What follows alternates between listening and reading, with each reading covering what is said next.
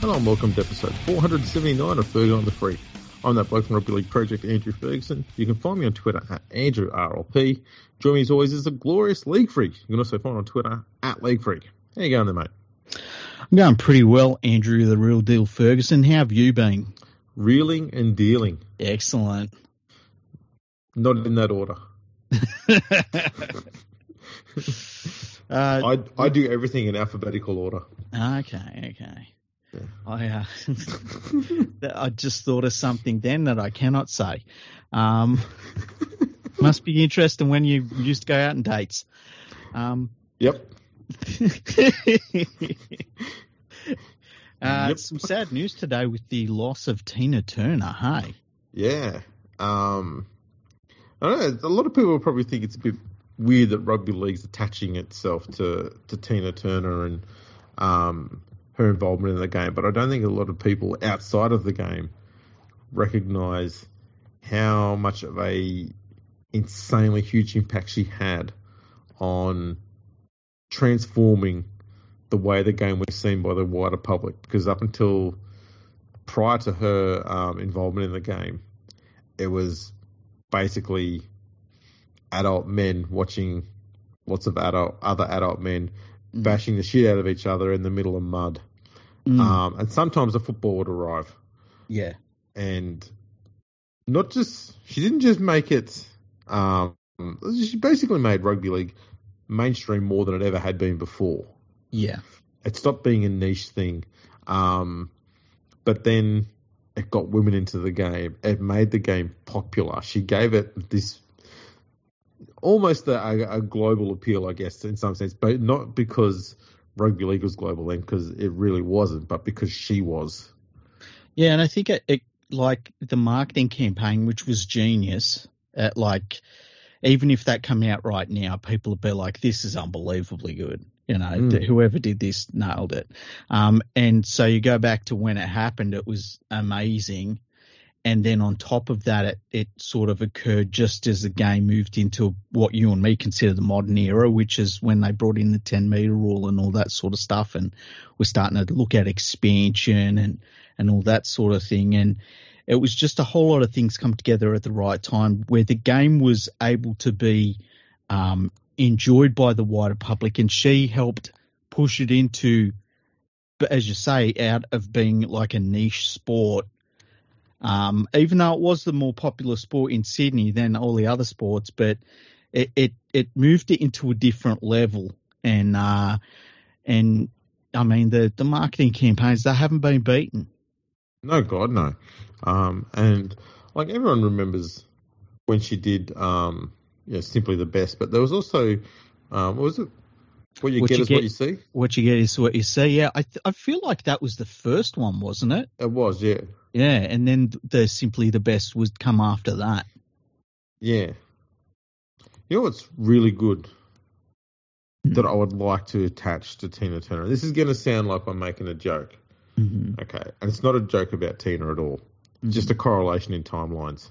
hmm Ever since her involvement in the game, hmm Parramatta's never won a premiership. Yeah, that's true. Hey, right at the end, who was the first premiers on her? She was it 87 or 88? Was it 89? It's a good question. It, I- it'd be. I think I it might have been 89. You reckon it was eighty nine? It wasn't Manly. Manly of 87? No, I don't know. Um, let's see. I'm having a look on here. The 1989 "What You Get Is What You See" campaign. There you go. So, So, Canberra. So okay, because we we remember when she did simply the best, and she was uh she was celebrating with the Broncos. Yeah. Uh, So, everyone, think well, it's because she did simply the best. She revamped it every year for three years. yeah. I, So I, I remember years ago saying that uh, I can't remember if I wrote an article about it on my site or not, saying that the best marketing campaign they could do, and if it cost three million bucks, they should do it, would have been to get Beyonce to sing "Simply the Best," um, and do that as the NRL marketing campaign. I don't think Yeah. it'd resonate as much now, but that's what they should do. something along those lines, absolutely. Yeah. Um, yeah, so it was 1989. What you get is what you see, and then in 1990 was simply the best. hmm 1991, she. I don't think they read it in 91. They read it in 92 because she came out, I think, Mm. and she was at the grand final with the Broncos. Yeah, yeah, she was. Yeah. And then 1993, she re-recorded it with Jimmy Barnes. Okay. And then they moved away from that the following year, and they went into a bunch of really stupid ideas after that. Yeah. Then we went. Then we got into Super League, and it was Yeah, that was then the game marketed against itself. and then we had Thomas Keneally reading poetry. oh, don't. God, that Oh, was bad. That's so bad. Yeah. how, how, that's, how do you go from having the greatest advertising campaign the game's ever seen? And, like nothing's come close to it since. Yeah. Yeah. How do you go from that to having the worst one you've ever seen in I- such a I- short period of time? because it costs nothing. I tell you two things, right?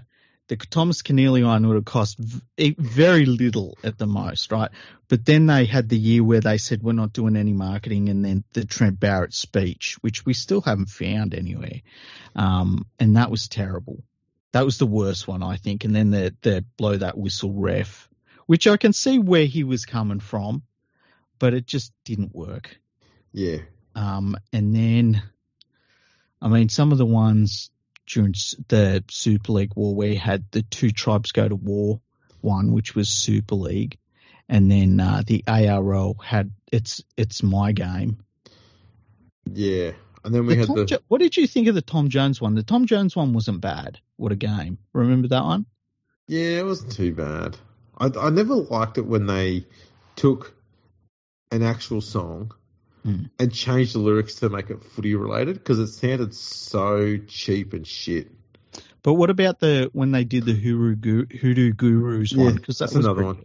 Oh no, it wasn't too bad. It, it Yeah. kind of fit a little bit better, but it still Yeah. went. "Mm, Nah. Yeah.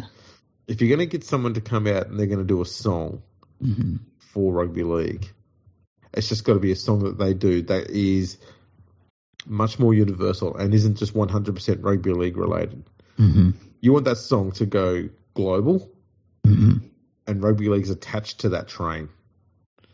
You don't want the train to be rugby league because it won't go global. People are going to listen to it going, why are they talking about try? I don't get tries. What? Huh? Yeah. No, yeah. you don't need that. That's why Tina Turner stuff worked. It was her songs. Everyone loved them around the world. You didn't have to be into rugby league to understand what she was singing about. You, didn't even, you didn't even have to know that they were attached to rugby league. But her being involved with it meant that she would help promote it as she went around and do stuff like that. And that's how it worked. Yeah. But yeah, it was when you when you start fucking around with songs and lyrics stuff like that and try and make them do it rugby league related. It's just corny and crap. Yeah, yeah, I agree.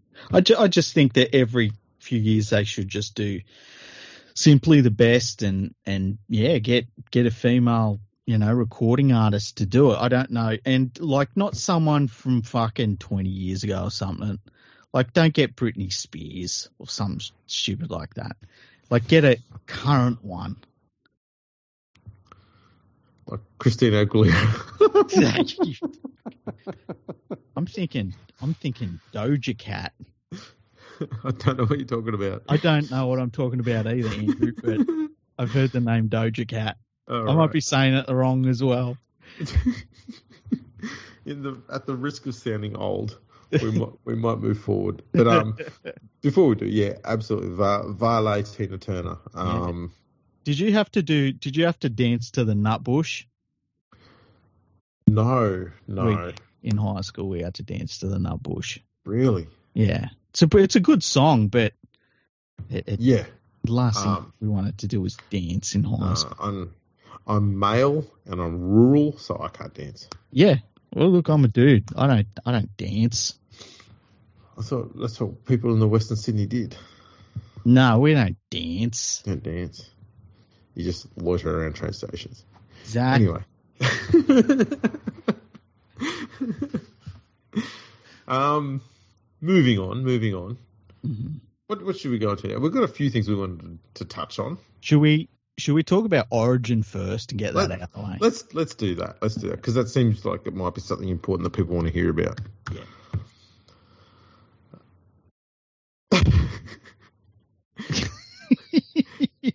That that pause, I'll be honest, was intentional because we were saying before um, the episode started how I don't know.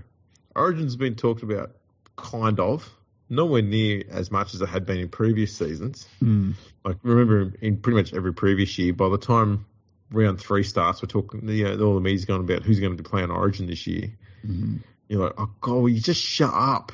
hmm Um, but now that kind of held off a little bit. Um, it just feels like there's not a great deal of hype around Origin this year. Is that just me? I personally feel the same. I've I haven't taken in too much rugby league media over the last couple of weeks, so I think that there's probably some of that. I thought that it was interesting to look at the teams. The Queensland team, there was real, no real surprises for me. The, the media started going off about Ponga not getting selected, and I didn't understand that. Like Reece Walsh was, you know, what he should have been one of the first picked. He's been sensational, and Ponga has had like, you know, 20 good minutes this season. And probably last season as well. Um, I was surprised Campbell Graham didn't get selected, and then they, there was a little bit of a kerfuffle about they picked him as 18th man, and then he left the he left the the team camp, and basically he's going to be available for Souths. It seems like in their next game. So people Hmm. like, why is he left? And They're saying something about him being injured. yeah, well, apparently he, he I can't. I think he has like a rib injury or something, and so he doesn't train too much during the week at the moment. And the idea was that he wouldn't be able to do the training for New South Wales, and then he's going to have to probably sit out the game anyway because he's the 18th man. And so he went back to his club basically, and you know he's going to play for South in their next game. So, and I had no problems with that, but a lot of people were not too happy about that for some reason. I just thought it was common sense. Yeah, I, I would have had Campbell Graham down as one of the first pick players, to be honest. He's been Me too. so remarkably good this year. And to hear that he was behind Tom Trbojevic in the back line, Mm. I mean, Tom's just been nowhere. Yeah, it's crazy. He had one good game this year, and he, they put him in. And I mean, Campbell Graham's been amazing going back to last year, and he just keeps on getting better and better. And we've got this New South Wales have this big, strong, young, um, very good defensive specialist centre who is just gets better and better in attack. It seems every game, and we didn't pick him, so you know I don't get it. It seems utterly stupid. Mm. Um, yeah, the other thing too is I heard that with uh, Campbell Graham leaving, it opened up a spot for a 20th man, and that was Blake Brailey. But because he's 20th man, he's been like he, he gets to go along and basically watch the game, but he's no chance of playing. Mm. But it was interesting to see that they named um, Blake, not because I don't think he's good enough to be there. I think he's been playing pretty bloody well the last few seasons. Mm. But it means that, in my mind, it means they're basically looking at Blake as being the backup to Koroisau, not Damien Cook. Yeah, yeah, and like I, I think that moves like that where you bring in players that are on the edge of of playing state of origin, bring them into the environment, get them used to it. I think that's a really good move. Absolutely. Um, so it it is interesting. I mean, Cook's been pretty good this year. Uh, Koroisau's been outstanding. Is I think it's been Koroisau's best season ever so far. The so first- I'd say the first two or three games, he was testing where his place was and how the game went, how it worked around him.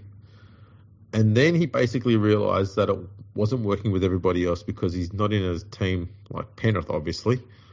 So he's been more on the front foot and leading from the front. And that's taken so much pressure off Brooks. And it's seen the Tigers improve a fair bit. The one thing is he has helped with because everyone is distracted by what Koroisau's been doing in attack, and rightfully so. He's been doing some great stuff there. But what he has done is he's helped shore up that defence of the Tigers in the middle. Mm-hmm. Mm-hmm. Because that's the one thing people haven't mentioned yet. No. The Tigers are one of the top eight defensive sides in the comp. Think mm. about that. That's fucking crazy. It is insane. Um, So he's he's worked hard in that area there, keeping the middle together when it comes to defense, um, and that's a huge thing for um, Origin.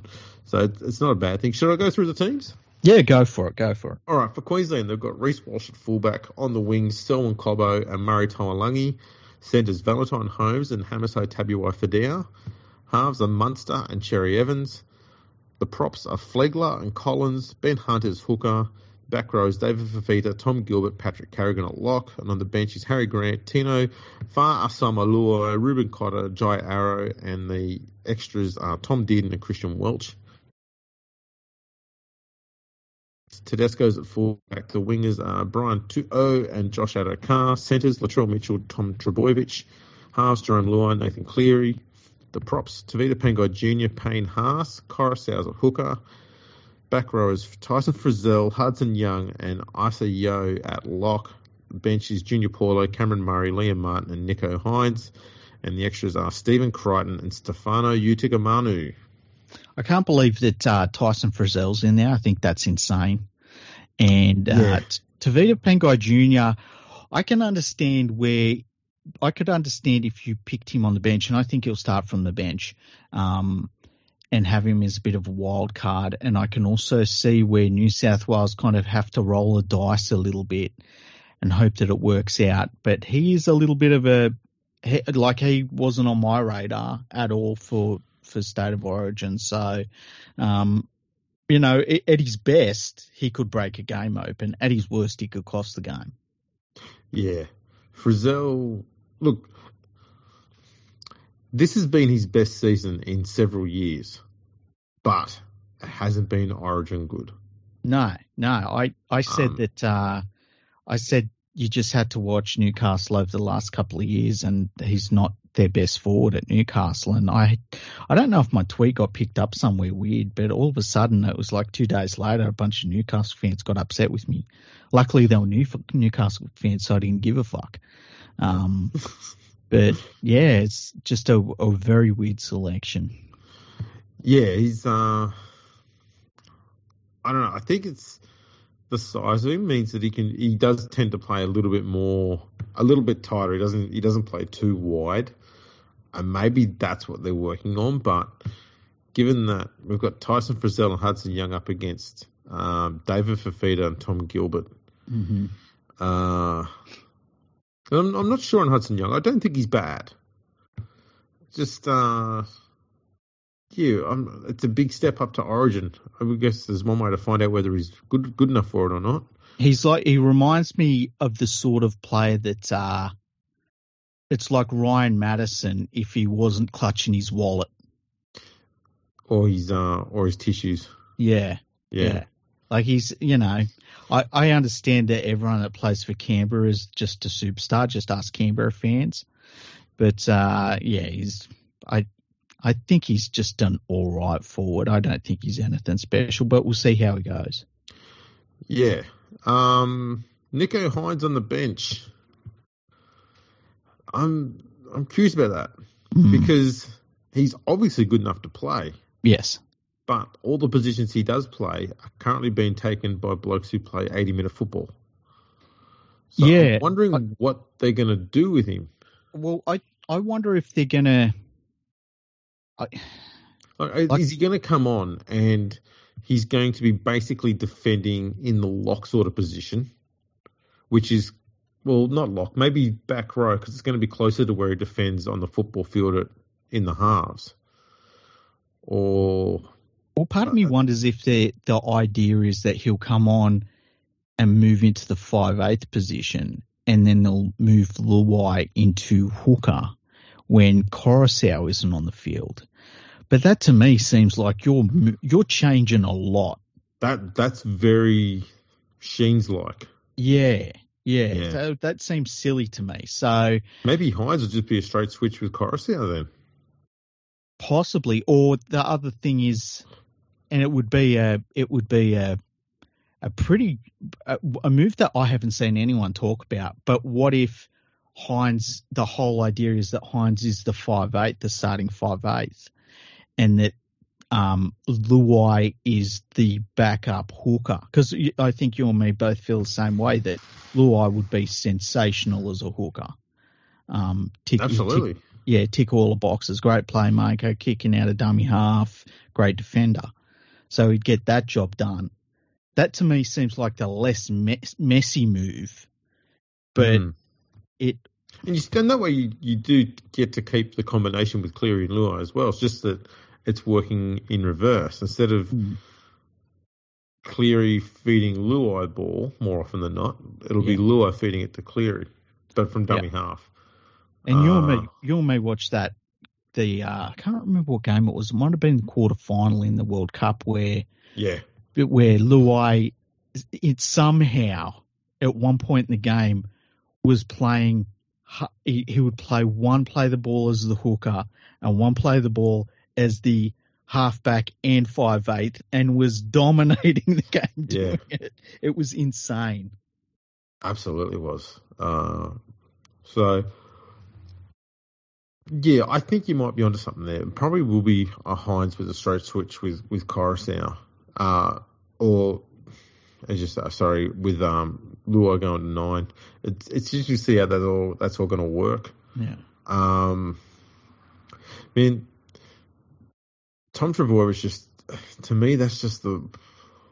I, I could probably justify Tyson Frizell more than Tom Trbojevic in this side, only because yeah. I think Tom is playing like genuinely injured. When they played the Sharks a few weeks ago, he didn't even bother trying to keep up with Nikora when he made a break. Yeah. Nikora's a second rower. Yeah. He gave up on that chase so hard. And then there was another time when um, I think it might have been Katoa just stepped inside the winger to score in the out wide. And Tom was running across so fast. Usually he'll run across and he will fill that gap between the winger and the centre so if there is a sidestep on, he's there to stop it. Mm-hmm. And he was just running across and he was unable to pull up and stop. And so by the time Katoa stepped inside and he got to the try line, Tom wasn't, he, he'd gone across the sideline. The winger was still on the field play. I was like, what's what's happened? It's like his knee, his knees aren't working. So I don't know. He just he's unable to stop or change direction in a hurry. He's unable to get that power off the start. And just those two little things there. I don't know if it's something that should be a worry or not, but I think at origin level, you can't have that. And he's going to have, you know, he's on the side of the field with Selwyn Cobbo and Valentine Holmes. Mm-hmm. Uh, Holmes, he's not blistering fast, but he does he does have good strength through his legs. Mm-hmm. But you can't be weak defensively against him because he will bust through tackles. That's what he can do. And Cobbo is just a he's fast and strong. Yeah. The the other thing is too, like with Campbell Graham, I remember when he's picked in the World Cup last year, and I was like, it's probably it, it's probably a little early for him, but we'll see how he goes. And he he was amazing in the World Cup. He was fantastic. Absolutely. And come out of the end of that World Cup being like, well, this guy is like a a genuine test center now. Um, and just, I didn't even think it would be a question that he'd be in this New South Wales side because he reminds me of um, the sort of centres that it, like Australian Rugby League rep teams used to have in the the late 80s, early 90s, the big, strong dudes, you know, and he's just the modern day version of that. Yeah. And you lose nothing in attack with him either. He's a fantastic attacking player. I I can't believe it. I can't believe he's going to be watching the game like the rest of us. Yeah, it's it's genuinely wrong. Mm, yeah, genuinely yeah. wrong. Um, other than that, it's it's a reasonably strong side. Yeah. Um, for the the Queensland side, mm, I, I tell you what, I really like the balance of the Queensland pack. It's it's not bad. Um, yeah, just Fifita just sticks out a little bit. Like he you know does. how good he can be when he's playing great. I'd probably prefer to have him on the bench to be honest, and Tino starting. Oh, 100%. I think that will definitely happen. Yeah. Um, Because Tino, I mean, Tino's one of the top five players in the game, I reckon. oh yeah, yeah, you and you've got to have him on there, man, because he's damaging from start to finish. Yeah, yeah. And he's a Ah. leader too up front. Bloody oath. Uh, and they could do with that. Uh, and that way you, you're getting to use Fifita in short spells, which I Mhm. think would be more beneficial. Yeah. 100%. So, right, New South Wales looking like they're on the ropes a bit. Get Fifita on there. Mate, run it whoever you want. And you think he's going to be running at Hudson Young. That's his opposite number. And I think he's going to be on the same side of the field as Tom Trbojevic. So don't be surprised if he's running really wide. It'll, Yeah. be, it'll be for that reason to try and get her outside Tom or may or work Tom over, take him Yeah. out of the game. I don't think you're going to see um, Queensland testing Latrell a great deal because Latrell and To'o are on that same side of the field. I don't think they're going to try and run over there too much. No, I, th- it's weird with To'o. I mean, I don't know how tall he's got to be like five foot nine at the tallest. But and I've been thinking of this watching him the last few weeks. I don't think we've ever seen a player use his stature and what he has physically better than what To'o does because he like it's weird. Teams kick to him high and he doesn't get caught out ever. He's No. fantastic under the high ball. He's a fantastic defender. His reads in defense are brilliant. And he, I mean, he gets through so much work in attack and he just uses his size and his stature so well, like so perfectly.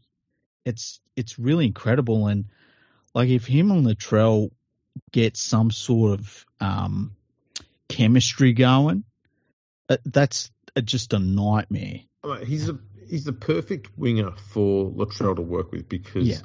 um, he can just run a straight hard line, either coming back inside of Latrell if if Latrell's drifting to the edge, Mhm. or just running straight down the sideline. Mhm.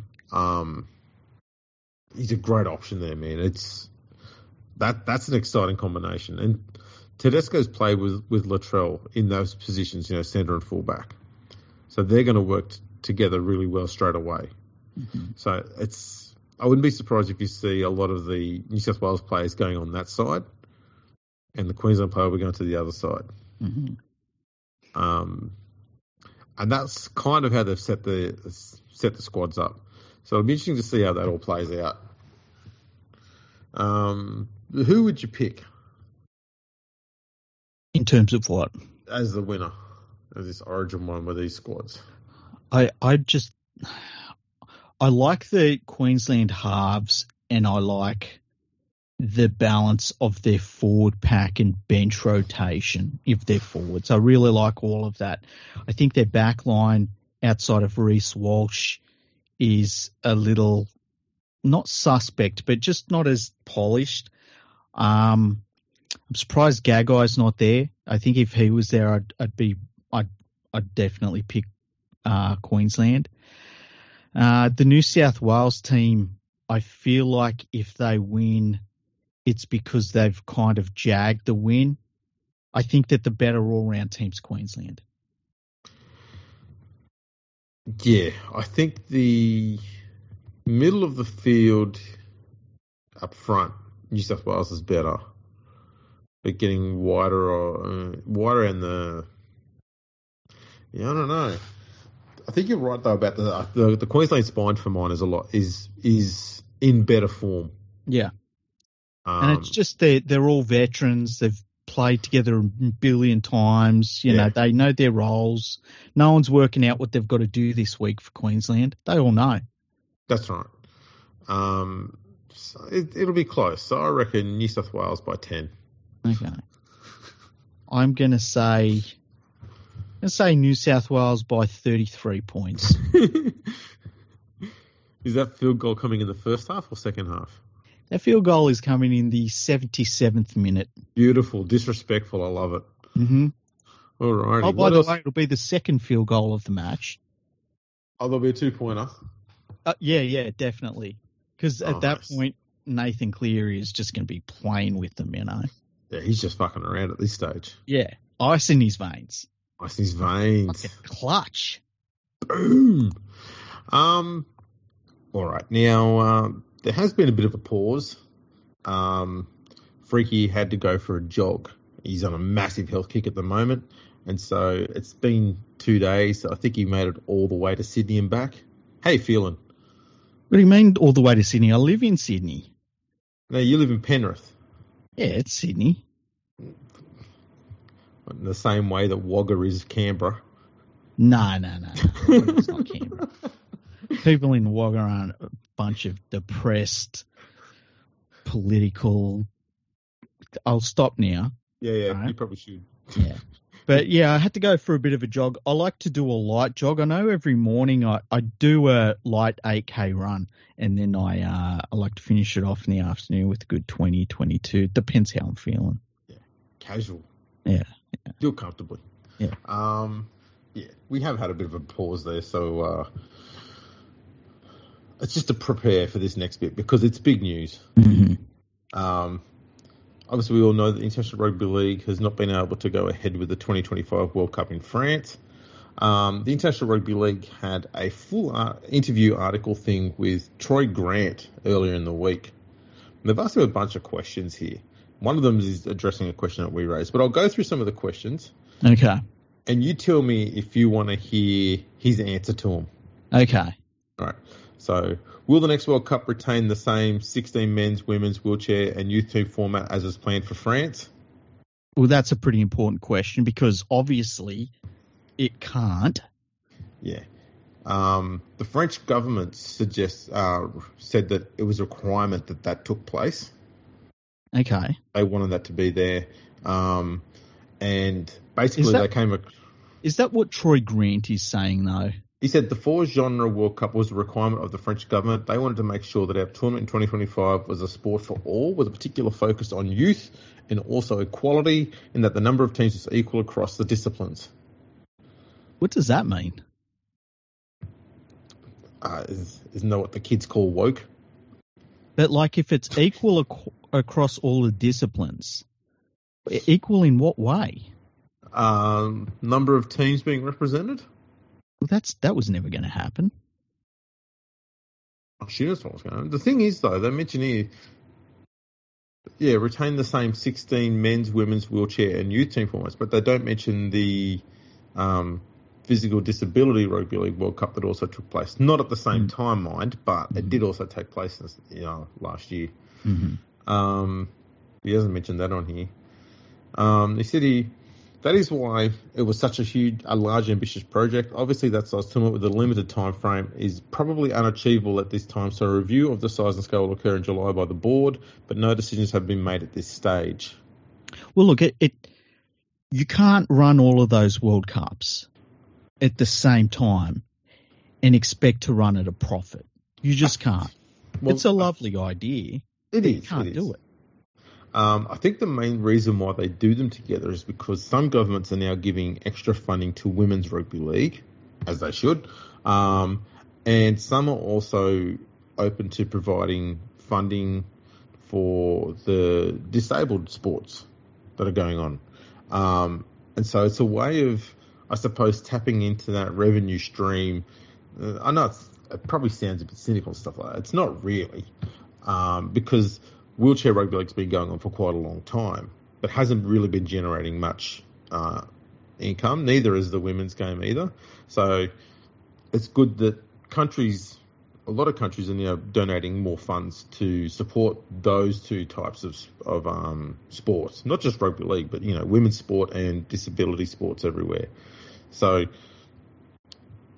whether they were, you know, you're not really actively seeking that money. It's just now becoming more available, and so it's more money coming into the game via that method. So it's the reason why they get bundled together isn't to get that extra cash. I dare say it's to try and reduce the amount of cost as much as possible. So instead of having four different World Cups over four different time zones or four, you know, four different periods in in the year or something like that, just put them all in the same place at the same time for for a month. Boom, smash it out, done. But it doesn't work. Well, no, we well we'll get to that. um, what nations or regions are being considered to host the next World Cup? and he said, "We have received interest from New Zealand." Okay, now let's go through them one by one. All right. Yep. New Zealand. Yep. Great. Excellent. Uh, they, they could they could hold it this weekend if they wanted to. Absolutely. Mm-hmm. And, and purely on New Zealand. North and South Island. That's it. That's all you need. There's enough venues. You can get it Yep. done. Yep. Uh, Fiji. What? That's- Wait. Yeah. What? Yeah. They're the- like To I know my that they, knowledge, Fiji they would- has one. Yeah, I was going to say they would sporting have a national stadium, That's it. what else? Probably a few paddocks, a beach or two. Yeah. Um, and so if they're playing on one stadium, it would mean that there's probably triple headers every day of the week in order to get it done in the time frame. Yeah. Yeah. Which I suppose cuts down on uh, travel costs for everybody. Yeah, it probably would, hey. Does get it really condensed. Uh, it's like Magic Weekend, but it goes for a month. Magic Month. yeah, exactly. Um, and then there's two rogue outsiders. Okay. Let's go with the least roguish of the two. hmm South Africa. Okay, now, right now, I think that everyone that's listening to this podcast should stop and go to Google and type in South Africa and then click on the news tab and tell me if that's a country that you think should be holding any World Cup at the moment. They've got Hmm. some problems going on there. There's a few dramas. Hmm. Yeah. Well, the next one is Qatar. And Well, uh, a bit of a tricky one there when it comes to, say, women playing sport. Yeah, I, I can think of a few issues Um, with going to Qatar. temperature's another one. Yes, That that would be a major one. Um, mind you, plenty of stadiums to choose from. well, They just had the World Cup there. They've probably got a few stadiums they want to see if there's anything else they can do with them. They probably do. I mean, they got their the slaves to build the stadiums before they tear them down. They might Yeah. as well, you know, hold some more events there. Um, And they've obviously got, and probably would be more than willing to part with quite a lot more money than the other three options. yeah, blood money. Uh, I would suggest that sending s- uh, however many teams of rugby league players to Qatar, probably asking for some trouble. Yeah, I mean, I mean, you can't drink. No alcohol allowed. No, That, that's a problem. I believe that you can't uh, have uh, consensual sex outside of marriage. Oh no, that's not allowed. Yeah, I don't think that's allowed. Um, So it's a uh, they're two very very rough outsiders there. hmm. Um, Fiji was an interesting one, but doesn't look feasible in any way because of the fact that I don't think they've got the the enough facilities. Um, no, New Zealand's the clear and only obvious option, and to be honest, it deserves it deserves to have a World Cup of its own. yeah, yeah. I like the idea of saying we want to hold an inclusive World Cup in Qatar. These people are the worst. Anyhow, So it's worth noting though Mhm. that these are nations that have given interest to host a World Cup to the International Rugby League. So the International Rugby League hasn't gone and approached them. So we can't say anything bad to the International Rugby League here. oh, no, I can. Um, no, no. The, all they've done is received an offer. They've not even responded to them yet. Yeah, my, well, here's the thing. I I could make an offer today on Australia's behalf.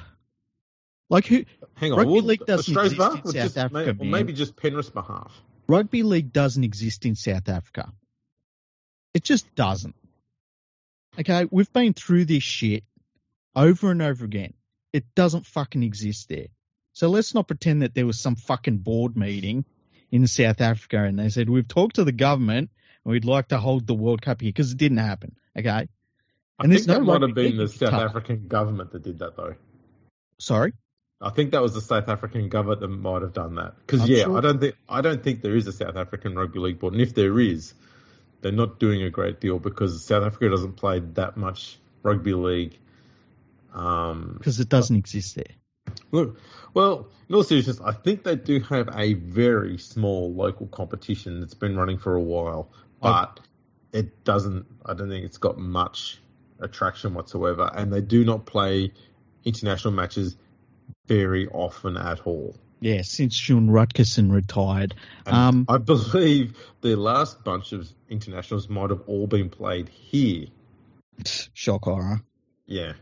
I know they played the Philippines in Australia recently. Yeah. They don't play rugby league in South Africa, as I said. No. Now, I, I just can't see that the South African government's sitting around while they've got all their other problems, and then, like, they say, oh, the Rugby League World Cup. Let's right, problems? yeah, it's like, yeah. Have they lost how much money? Let's get in on that. I want some of that action. Yeah. how many fucking Krugerrands can we lose in this one? Ooh. Yeah, it's uh, it's rough. Yeah, it's rough. Mind you, it makes the uh, selection process pretty simple. Yeah, it does. It cuts it all down. And look, yeah, well, that's a no and a no. New Zealand just put out a bloody tweet about it. Like well, that's, that's, all it took. Yeah, well, that they knew that that's all it was going to take. Yeah. um. So the city, we haven't made any assessment in relation to the viability of these options, but it gives me comfort that there is interest in our sport and our World Cup. How real or viable any of all those options are, we are yet to make any determination. Well, it turned out the Rugby League World Cup in England wasn't viable, so let's see how it goes. Okay. They said here, could the men's, women's, and wheelchair tournaments be held separately? Mm-hmm. And I said, we're not wedded to anything. We've just got to adopt the best approach, best the experience out of England was that the uniqueness of our offering with the three World Cups being run at the same time was a massive point of difference that drew record commercial investment that we hadn't seen before. And they lost money. Well, let's that's all blabber. Yeah. Um, we'll go down. We'll attend to that, and then we'll come back to some of the other questions. Okay. What do I have on here? Um, There's a lot of questions on here. Mm-hmm. uh, where was it? Did the Rugby League World Cup in England return a profit in 2021? All right. Stop me at any time through okay. this quote. There's, okay. there's, it's not long, but there's a few bits to it. Okay. The 2021 World Cup was never set up to make a profit. Stop.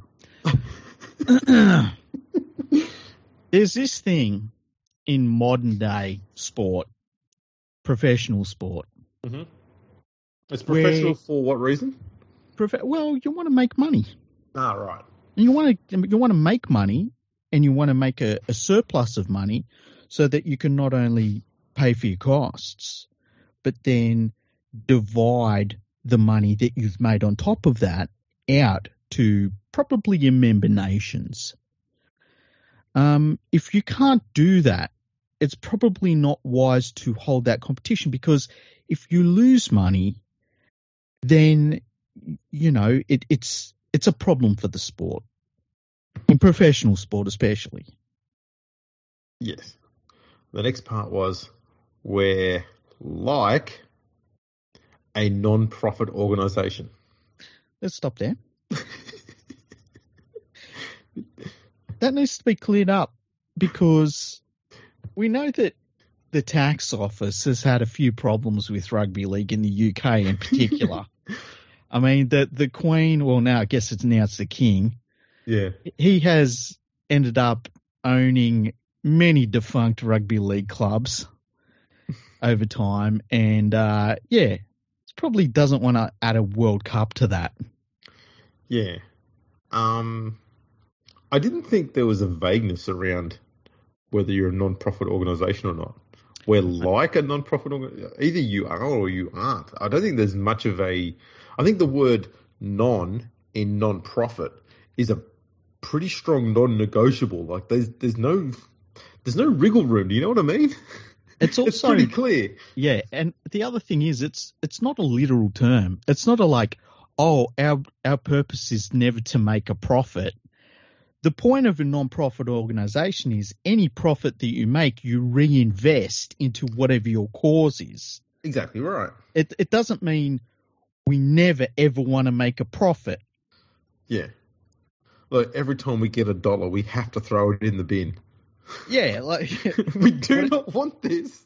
we're a not-for-profit organization, so anytime we think we're going to make a profit, we we don't do that. We just want to make losses.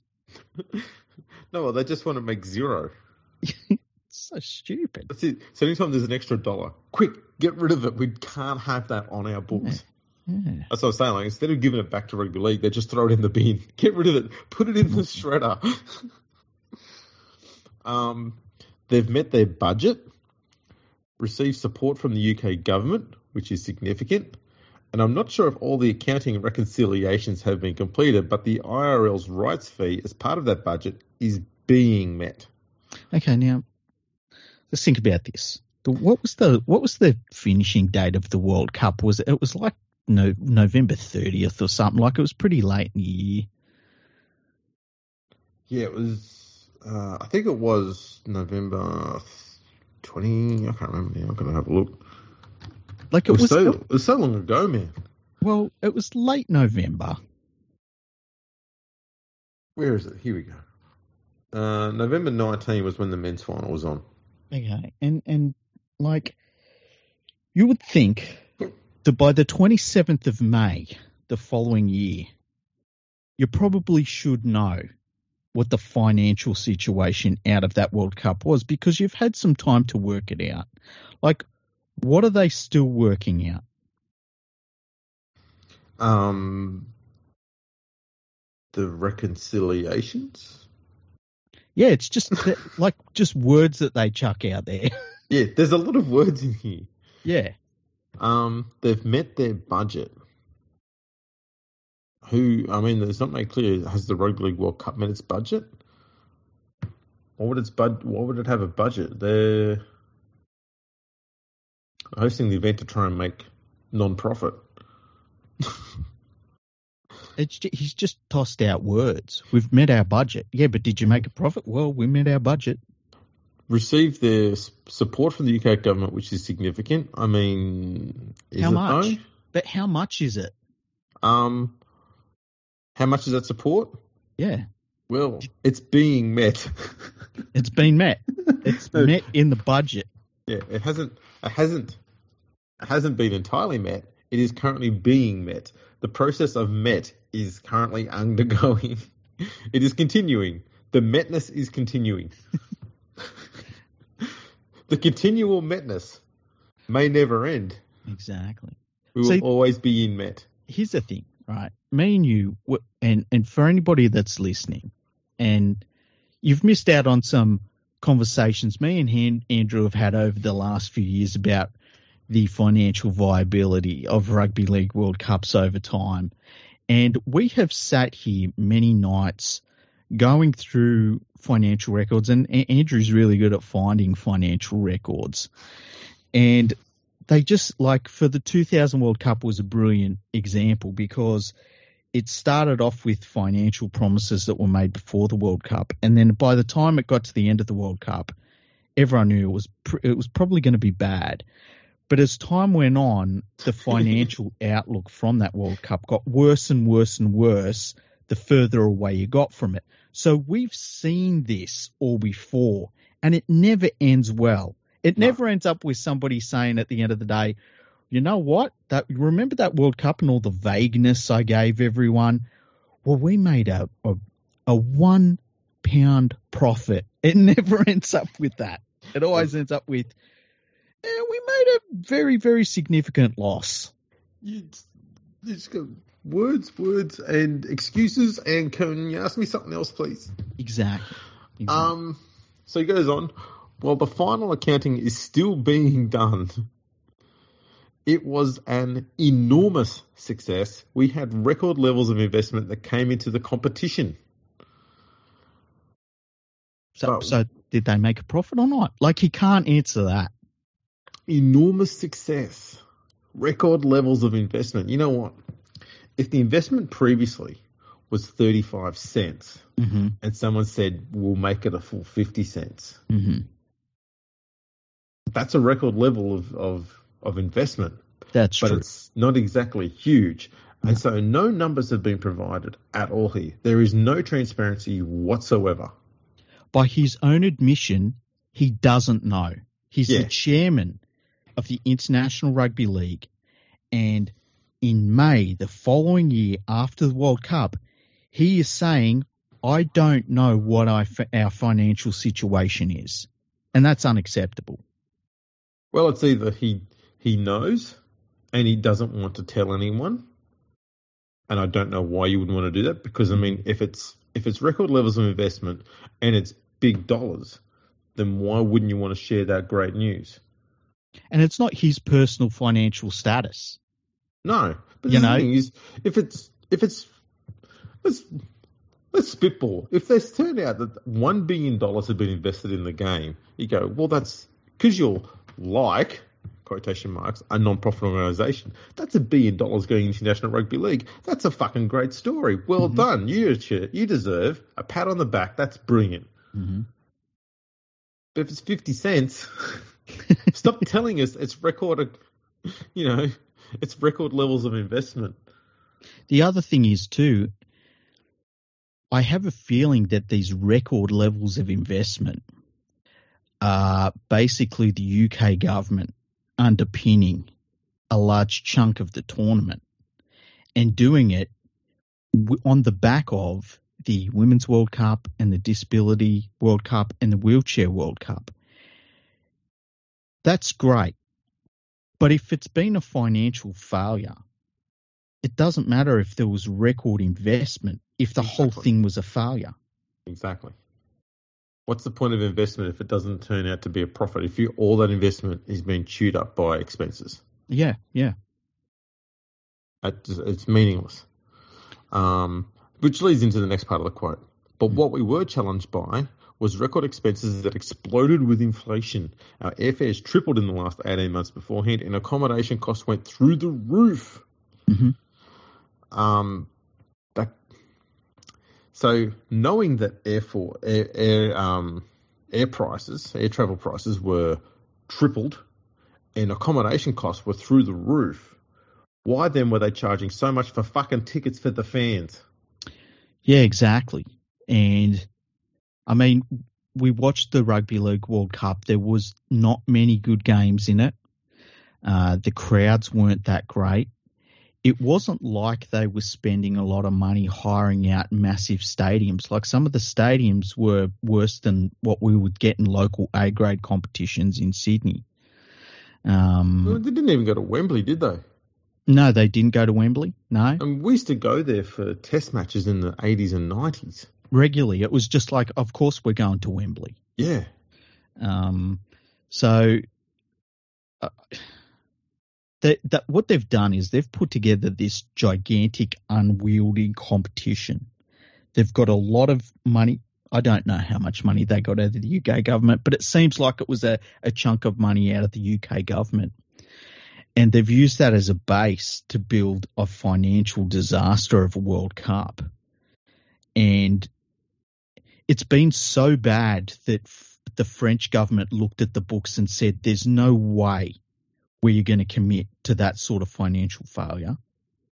And so France, within the space of six months, was announced as the host and then handed it back. We've got zero rugby league internationals lined up, like no test series, no nothing lined up. And then on top of that, the European Championships have just been cancelled. And this Yes. is all on this is all on Troy Grant's watch. He needs to resign immediately. Well, he goes on to how you know how we might be going financially here after this World Cup. He almost gets to it. He doesn't. There's still no numbers. But after that excuse, he says, "I guess the thing is that potential profit, in the profit sense of the word, Profit is not an ambiguous word. potential profit in the profit sense of the word. You, you've said profit twice in four words. Didn't eventuate. So, potential profit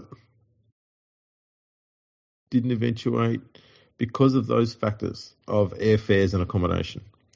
But all the bills are paid, all commitments are made. If that makes sense, it doesn't. It doesn't well, I mean, make sense. All the bills and commitments paid make sense, but what potential profit in the profit sense that doesn't make sense. I wonder if they've paid their bill. The word. I wonder if they've paid their bill back to the International Rugby League Federation yet. Do you reckon oh, that bill's been paid? No, nah, not even touched. Not even touched. Um, needs to resign. And do, do you remember the self-congratulatory, like victory lap that these people were all making during the World Cup? It really pisses me off, man, because these people are they're not accountable for their failures. Well, he then got asked, has the IRL considered private equity investment?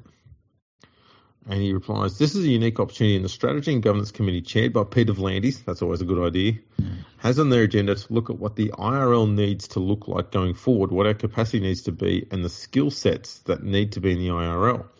We haven't been canvassed, uh, sorry, we haven't canvassed any private equity investment into ourselves at this point, but what we certainly will do is leave no stone unturned to be the best we can be.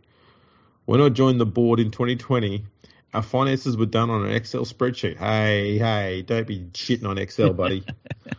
Some of the best websites in the world have got a lot of uh, thanks and love for Excel.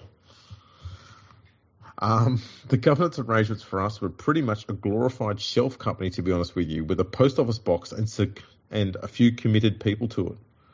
What we have now is we've had is a what we have now is we've had is a strengthening of our governance arrangements and our capability through partnerships and leveraging relationships. That is his quote. Now what they've got, right, is a bloated administration that isn't actually administering anything from this point going forward. One that had to be forced to postpone the World Cup because they were going to hold it in the middle of a pandemic and that then holds the World Cup with 12 months of extra time to plan for it and couldn't make a profit out of it. That's what we've got. I yes. tell you what, at least the PO box, you know how much it's going to cost you. Yeah, I mean, I mean, expense in the expense sense of the word is known. yeah. you know, when you say profit, what do you really mean? What color do you mean? Do you mean blue or pink? Because that's what I think of profit. I think blues. I think of, think of I think of sounds when I hear the word profit. I think profit sounds a bit like. yeah. When I when I hear the word profit, I think tumbleweeds. I think uh, I think running away from my problems. a trickling stream through a meadow. Rabbits playing joyfully amongst the daisies. Yeah. yeah. That's what a profit means. um, but then he goes on to say that what really matters in and what's really important is that we get our international calendar sorted out because a lot of our commercial um, possibilities will come off the back of that. Yeah, he's been and, saying that since he turned up in 2020. Yeah, and so if that's the case, if that's the goal, if that's what we need, why isn't there one? yeah. Who's to blame for that? And if you're not doing that, what are you doing? Like, what is he doing? This guy, right? He runs a sporting organization that has no sport planned and can't tell you if it made a profit or not from a, a competition it held seven months ago. Oh, man. Good stuff. Okay, so he was asked here also, what, when did concerns emerge about France's capacity to hold the World Cup in 2025?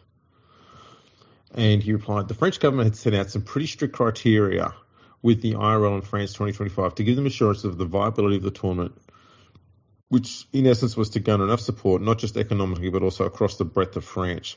Part of those conditions were to secure the support of localities, and we required a dozen of those localities to have voted in their assemblies to commit funds to support the tournament.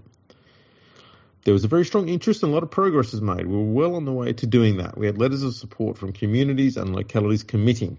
So I got what cancelled. what happened after that was obviously the war in Ukraine. Ah, it's fucking Vlad's fault. It's he blamed, he That blamed prick. war in Ukraine. When in doubt, blame the Russians, which led to an economic crisis and more recently a changing government and significant pol- political instability in France. Ah, those fucking French. I, I look. I Oh. completely agree with the French government. I completely agree with them. They've looked at the World Cup and they've said, "You you lost how much money last time around, and you want us to pour money into this?" No, no, no, it's Vladimir's fault. And they've gone sacre bleu. He's got excuses up his sleeve everywhere. I know, right? I'm, I'm actually now impressed. I want to find more excuses. What do we got here? Um,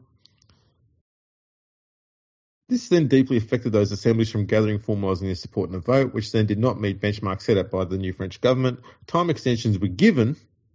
Well, there you go. They helped out. But due to circumstances outside the control of the French Rugby League World Cup organisers or the International Rugby League, ultimately, as the as of the other day, these conditions were not able to be met. What were those circumstances outside the control of rugby league? It's it's a rugby league tournament, Circumstances? and and you don't control the circumstances of the tournament that you wish to hold in France, Circumstances in the circumstances sense of the word. in the sense of yeah, France 2025 were no longer able to continue to satisfy the government and they officially withdrew as hosts of the World Cup. The IRL, quite frankly, I mean, this almost sounds um, very firm and stern now. yeah. This sounds bullish, yeah.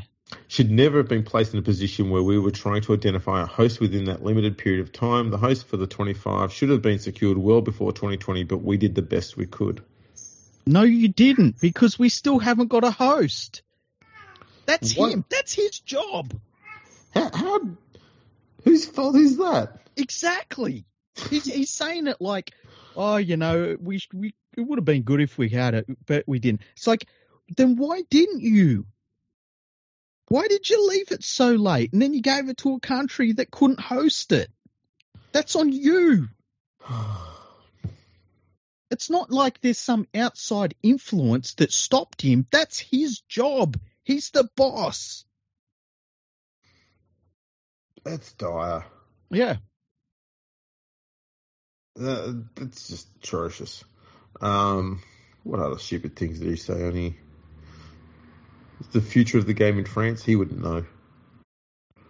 Strong, in the sense of the word. Um, what international fixtures are being planned before the World Cup? um, doesn't look like there's any. What do we got here? I have had a meeting with Trent Robinson, the coaching director of France, and France will be looking to tour the Southern Hemisphere in 2024 as part of the calendar and their development. So there is exciting stuff happening before we get to 2025, regardless. Tonga will still tour the UK later in 2023, and there are other announcements that are very close in regards to other content in the Southern Hemisphere. Um, there are seven nations in the Pacific region, to, and to formulate tournaments around four or three teams is difficult. So Peter V'landys and myself are in agreement that it gives one nation per annum the opportunity to tour to the north.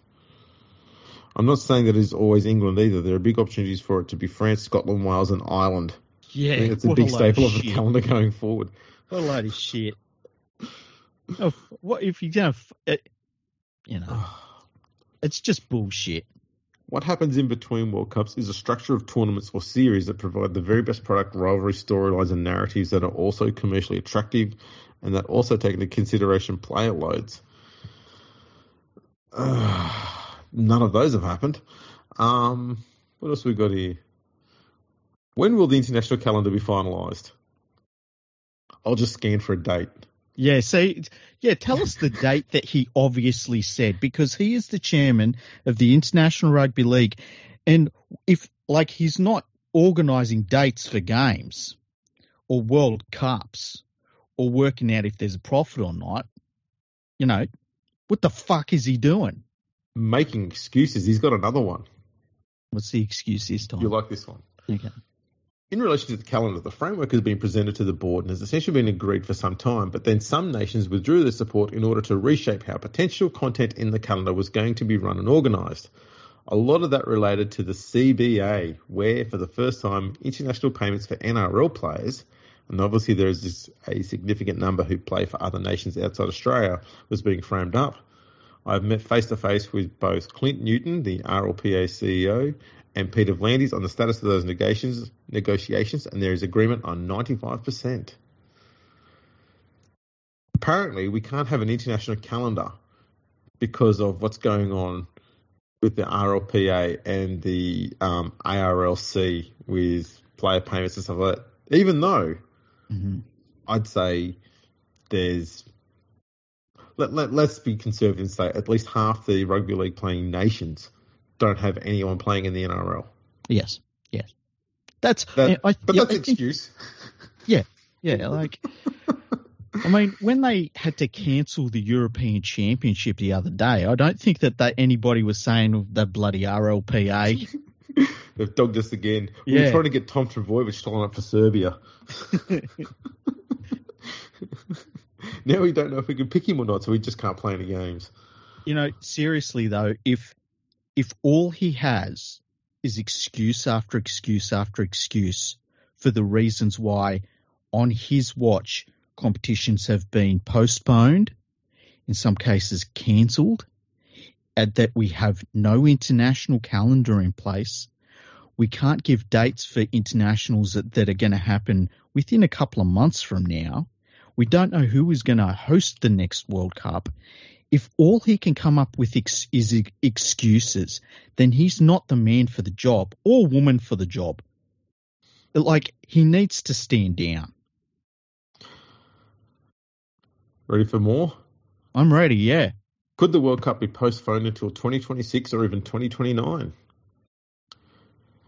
No decisions have been made, but anything is a possibility at this stage. If that was to occur, there would still be content of significance in 2025.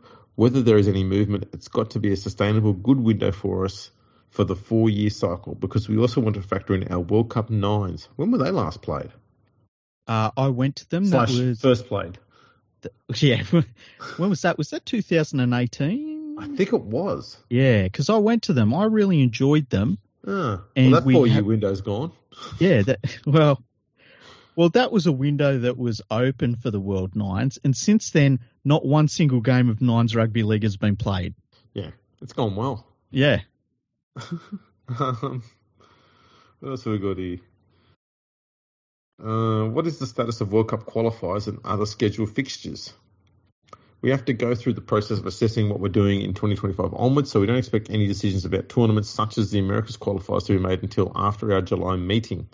The European Championships is a property that's owned by European Rugby League, so we're dealing with the ERL on how their competitions interact with our World Cup qualification events. Why does European Rugby League have its own its own organisation? I, I tell you why, eh, right? Because the European Rugby League looks at these idiots and says, "There's no fucking way we're going to leave it to these idiots. We're going to have to do it ourselves." I mean, what chance have you got of organising tournaments and having any authority whatsoever over the international game Hmm. if all you've got is a heap of committees below you Hmm. that you can't get to agree with what you want? Yeah, it's a good point. And if you can't get them to agree to what you want or what you think is the best way forward, because they don't agree with you, right? Then what is the use of the International Rugby League? To not make a profit in the profit sense of the word. Exactly. And to not schedule any games and to not have a World Cup and to not have a calendar. Um, would there be backing for a Pacific World Cup? Uh, funding is absolutely realistic, but stadium capacity is a difficulty in a number of smaller nations. In Apia, for example, I believe there is a stadium with a capacity of about 12,000, so it would only be suitable for a potential pool match at best, and not for anything outside of that. Let's just check something, shall we? That sounds low to me. 12,000? Um, that that might be accurate. Okay. We did have a quarter final in the last World Cup in Hull that only had 7,000 people. hmm That was New Zealand, Fiji. Tonga Samoa in the quarterfinals at Warrington also had 12,600. Um, Australia Lebanon in the quarterfinal had 8,000 at Huddersfield.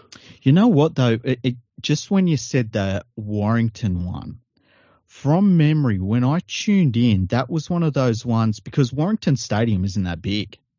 And when I tuned in and they said that was the uh, crowd, I felt like it was not the case. Yeah. because there was a few there was a few crowds that they were announcing at the World Cup where say it was a 30,000 seat stadium and they would say that there's 20,000 people there and you'd look at it and you'd say well there's less than half the stadium is filled so how does that work out remember they used to do that with the uh, Sydney football stadium where it used to be 44,000 and they'd be like we've got 18,000 people here and you'd be like how Well, we remember, you and me specifically, how much they were banging on about how great the crowds were for this World Cup. Yeah. Right. If he's saying that 12,000, a 12,000 seat stadium is, is only good for maybe the occasional pool match, 19 of the 24 pool matches had crowds less than 12,000. there you go Right. And I'd say one, two, three, four, five, six, seven, 17 of them had less than 10,000. 17 of 24 pool games had less than 10,000. Two quarter, uh, three quarter finals had, or two had less than 10,000. One had 12,600. And the the fact is too that like you can get headlines by saying, "Oh, we could hold it in, you know, Fiji, we could hold it in Samoa." The fact of the matter is that in terms of the commercial side of it and the broadcasting side of things, uh, accommodation, uh, and just having the general facilities that you need to hold a, a large tournament, you know, you can't hold them in places like that. They just don't have the infrastructure for it. It just does not work. No. But if you were to get, okay, so you've got 31 games in the World Cup, okay, as it currently is. Mm-hmm. If you average 12,000 people per game, Yeah. that's a total attendance of 372,000, which is 50,000 less than what the last World Cup had. Mm-hmm. That's not that much. Yeah. That's not even 2,000 a game less. Yeah, it's not it's not devastatingly different. Yeah, I see what you mean. The So other my, thing is my that point like, is don't, don't sit there and be shitting on about the fact that the stadium only holds 12,000 people because they will fill 12,000 people in that stadium for every single game. You know they will. the thing is though, how many how many people actually live in Oh. Fiji? There won't be many there, but the islands are all close, and everyone will travel over there and go and watch those games, and they'll be they'll be flooding those venues. They just will.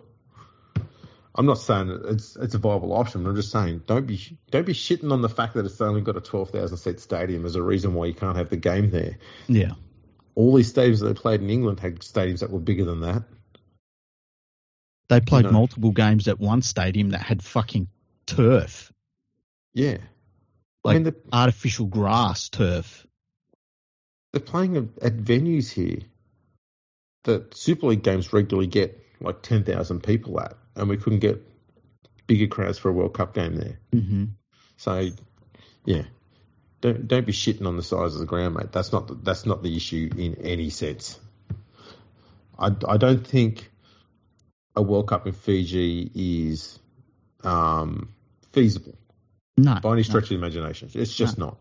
It'd be Um, awesome if it was, but it's Yeah. just that's why we don't tend to play too many test matches um, in in the Pacific Islands because it's got to be financially viable, and you've got to have the broadcasting facilities, and there's all of these boxes you have to tick for it to work. I'd like to see though, just one NRL game every year go over there. It would be great, and, and but there's a reason they don't do it, and you know you want to get the sport to a point that it's making, and I'm talking internationally here. You want the sport to be making enough profit so that it can underwrite itself games in those places. Is that actual profit? Actual profit. I don't, profit not, in the sense of the word. look, when I think of profit, I think of tastes and smells. Yes. Uh, I guess you could deem profit in terms of making money if you wanted to, if you wanted to be pedantic about it. Oh boy. Well, that was the bulk of what he had to go on about. Um, nothing. We're not enlightened in any way about that. That was just more infuriating than anything else. Yeah, lots of uh, word salads. He couldn't. He couldn't give any commitments to what was going to happen going forward. He couldn't give us any commitment to any any games that will be played in the future. Couldn't give us commitment to what year within space of 2025 to 2029 that the World Cup might be played. Why is he running it? Exactly. So the European Rugby League, as you mentioned before, they announced um, what was this? 25th of May, just a few days ago. Yeah, it was after. Uh, I believe it was after um, the interview that he had that uh, yes Troy Grant had. Yeah, um, that they would be um, cancelling all of the European qualifiers for the World Cup. Um, and here's some of the quotes there from ERL chairman Dean Andrew. It was a tremendously difficult decision, but the circumstances have left us in an almost impossible position. It is very disappointing that we have to delay the staging of these events, but it is only sensible course of action available to us. At the moment, International Rugby League is considering its options for the next World Cup and requires time to finalise details, but this has left our members with little planning time to arrange affordable flights and accommodation on the current schedule. Once the Rugby League World Cup 2025 details are known. We expect a revised, transparent, and inclusive qualification pathway to be confirmed and fixtures rearranged. Expect is a strong word. Yeah. Now, and here, here's where you see the problem that the problem that we've had with the last World Cup and how how bad it's been received by commercial partners when they look at hosting the next World Cup. That's trickling down. And it's like the European Rugby League as an entity is one of the bigger ones that we actually have. So for them to be immediately hit by this and say, look, we can't go forward because of the issues that are happening above us, there are other levels below them and international teams below them that are looking at what's going on and saying, well, we can't go ahead either. And that's why everything's at a standstill. And that's the position that the International Rugby League as an, as an organisation has led the international game to. And that's unacceptable. I wonder if it'd be worthwhile having the European Rugby League organise the Rugby League World Cup. Because you think about the difficulty they've got. Mm-hmm. Most of their nations um, are only new to rugby league and yet they've been organising a lot of international rugby league for a long time, and with much more success than the international rugby league has been. They have been. It's always surprising when you see the number of European international rugby league games that there are, and uh, me and you see them. Uh, we've actually sat and watched them together on, online, and it, it's uh, it's great. It's fantastic that they are able to organise these games, and they do it on a shoestring budget, and they do the very best they can with the venue choices that they've got. Um, and look, they've done more than the International Rugby League is able to do. There's no doubt about that. could they do? Could they do worse? God no. Because I mean, yeah, exactly. what they would organise is they they'd organise to have it being played throughout Europe, not too far apart but in a few of the major European centres where it would be safe to do so and not too expensive. And that's a good thing about Europe. There's lots of big stadiums there too. True. Now, th- this brings us to what should the World Cup look like going forward? Because the Disability World Cup, I mean, it's great that governments will fund that, but that's not your money spinner. Uh, the Wheelchair World Cup, which my understanding is the last Wheelchair World Cup was actually in terms of being a sporting event was successful as a sporting contest, but that's not going to be a money spinner.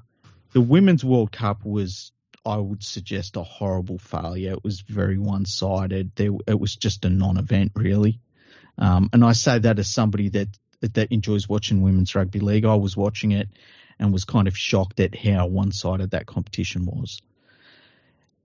The men's World Cup was too big. It went for too long. There were too many blowouts. The group stages were of no consequence really to work out who was going to be the world champion. Um, it was just a, a, not a good tournament. It was very forgettable. So, what do we want out of the World Cup going forward? And what should it be about? Because I don't think the World Cup should be how everyone gets a run. The World Cup should be how we're deciding the very best team in the world. Look, it's a very good question because we've got to get the World Cup to a point where a we're genuinely finding out who the best nation, not just the best nation is, but also where every other nation that's currently playing international rugby where they rank. That doesn't mm-hmm. mean that we've got to have them all playing in the World Cup, but the system that underpins the World Cup also helps to determine all those rankings all the way down the list. But, but does that matter?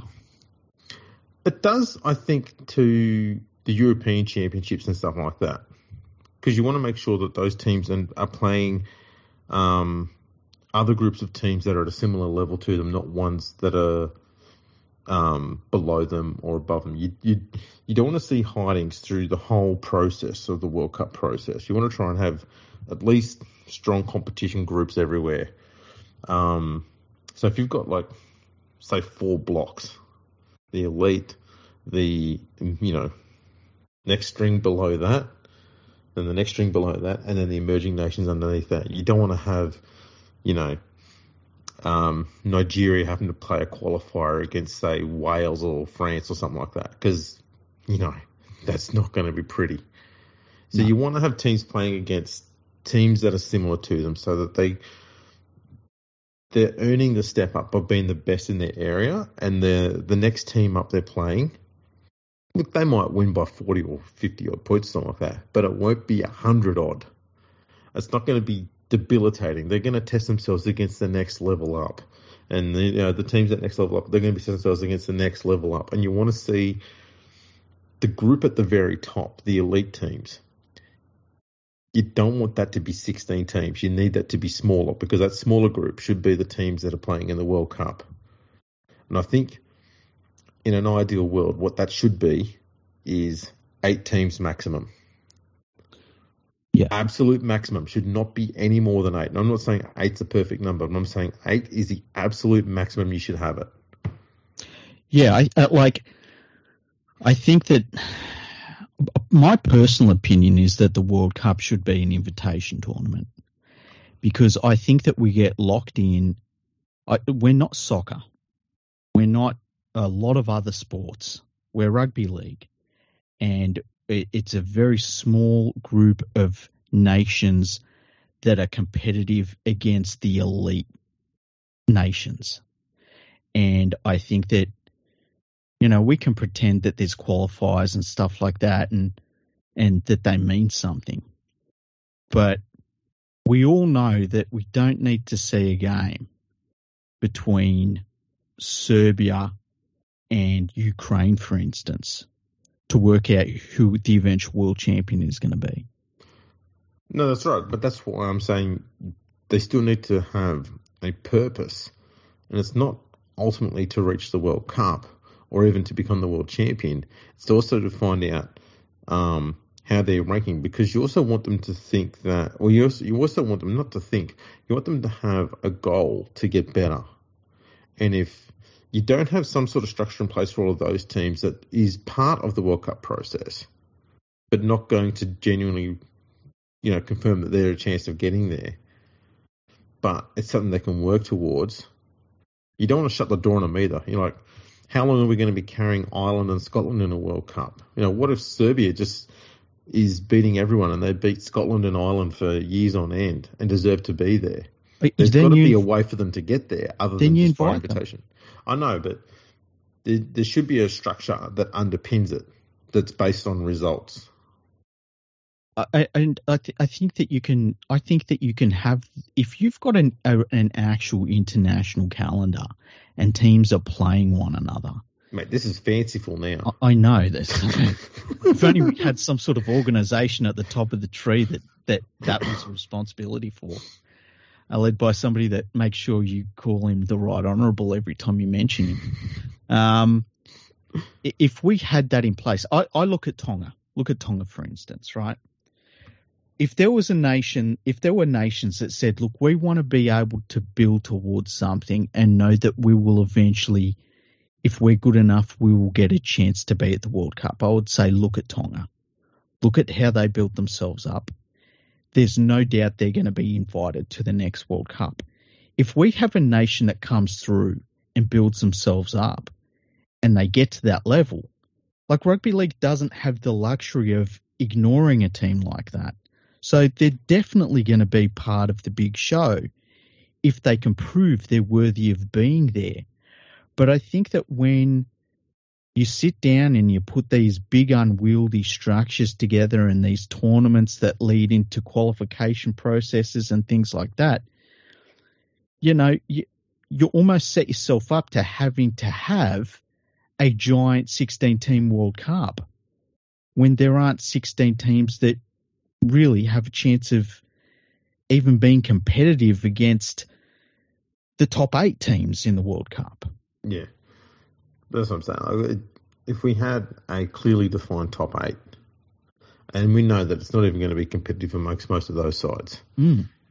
but it would mean basically two groups of 4 mm-hmm. Right. So each team plays three games each. That's a weeks of football. Right, and you just take the top two teams from both groups. Bam, two semi-finals and a final. The you're other not, thing, it's not other, long and drawn out, so it's cutting no. costs down, and you're not having too many teams flying around. And the teams that are flying around are ones that actually already have the funding behind them to afford it. Yeah, exactly, exactly. no drama. It, it'd be a feasible way to do it until we can get to a point where there are more international teams that are far more competitive amongst themselves and start becoming competitive with the top eight elite. And then you can start going, maybe we need to change the process. I don't think you need to change the top eight system though. Um, unless if you find that the World Cup's doing really well and people want more of it, and you go, well, instead of just having, you know, two groups of four, we just have all eight teams play each other once. I think it'll give you a few extra games um, yeah, something that like that. Yeah, and at least then you wouldn't need to worry about having finals because you just have the final at the end between team one and team two. Bam, final, job oh, done. Oh yeah, I would also say like, what would work better for rugby league if you look at the last World Cup and what we had, or if you just had the top eight teams and it was a straight knockout competition. What would you rather watch? What is going to give us the best product at the end of the day and what is going to give us exciting games of football. Like, I know that a knockout competition doesn't feel like a World Cup, but well, we could call it the, the Rugby League World Challenge Cup. played in bloody February. Um, play, play all at Wembley. But like, I, I just think that we we can't pretend that we're other sports. We need to realise we're rugby league. We've got far more competitive teams than we had even 20 years ago, which is fantastic. Yeah. But we need to understand where we are as a sport, and we need to understand that our World Cup needs to be run lean and mean and gives you bang for your buck so that next time around, when it comes to hosting the next World Cup, instead of people saying this thing is gigantic and loses heaps of money and was pretty boring and you know I, am neither here nor there about it. You want people to say, "Holy crap! That the last World Cup was awesome. Let's get let's do that again." You know. Yeah. I can't um, wait for the next one. Exactly, and and I think that you know you you have an 18 World Cup, you make it quick, you make it, you know, it's going to be more competitive and if there is another team that comes along, like for instance, uh, you know, you look at Lebanon, they, they did pretty well at the last World Cup and they've done all right on and off. And, you know, I think it's fair to say if it was between them and France on the footy field, it's going to be hard to say that France is going to beat Lebanon at this point because France mm. has been very disappointing. Now, personally, I grandfather France into every competition for what they've done for international rugby league over many, many decades. But if it ends up that we have to have a 19 World Cup to get because Lebanon just has to be there, they're good enough that they just it's irrefutable that they have to be in the competition. That's fine. Put them in. Yeah. You know, invite them. Yeah, there's no there's no reason why you can't get around that. Yeah. Um I was thinking I might see if I can try and create an international rugby league four year calendar. That'd not, be cool. Imagine if you I'm got trying, paid. Trying. Imagine if you got paid the same amount as the people that work at the International Rugby League to do that. Oh, think of all the vending machines I could have. you would probably get three fold out tables, hey, instead of oh, two. yeah. I'd have to I'd have to get rid of the I'd have to move all of my stuff into a, a like a double garage. Be awesome. With no car because I, I need all that room for the fold out tables and the vending machines. Yeah, yeah. That'd be fantastic, man. A bloke can dream. Have a PO box. I've already got one of those. Ah, there you go. I'm almost the International Rugby League Federation. In fact, I, I, I, here's what I reckon. If you've got a PO box and you've got the willingness to actually sit down and put a calendar together right now, you're doing more than the International Rugby League's doing. God, I feel like one of those rebel international uh, international rugby league competitions out in the USA. Yeah, I'm just being a rebel now for the sake of it. What was that one that was like the World Rugby League or something we looked up last year? Do you yeah, remember what? that? Yeah, I do. They were they were trying to argue that rugby league's been around since the Greeks. Yeah. Yeah. No. no, I agree with them actually. Why not? Why Prove not? it wasn't. oh, oh my god, I remember that was crazy. There's so many spelling errors as well. That was yeah. I, I was I was actually impressed. Look, are they doing any worse than the International Rugby League? well, no, they're achieving the same amount at the moment. Yeah. Speaking of international rugby league, we did have Serbia beat Greece uh, two weeks ago, forty to 6 mm-hmm. and Serbia are playing Italy.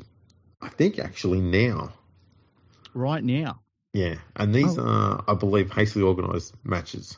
Mm-hmm. Um, it's the first time Italy is playing in Italy since November 29, uh, 20, 2019. Oh, wow. Back then they beat Spain. Mm-hmm. Um, both sides are uh, entirely local players. And that's what you want to see. Absolutely. I'd say the Serbian side looks pretty strong. A lot of names there I've seen before and have seen them playing for quite a while, so they look like they've got a much more experienced side. Mm-hmm.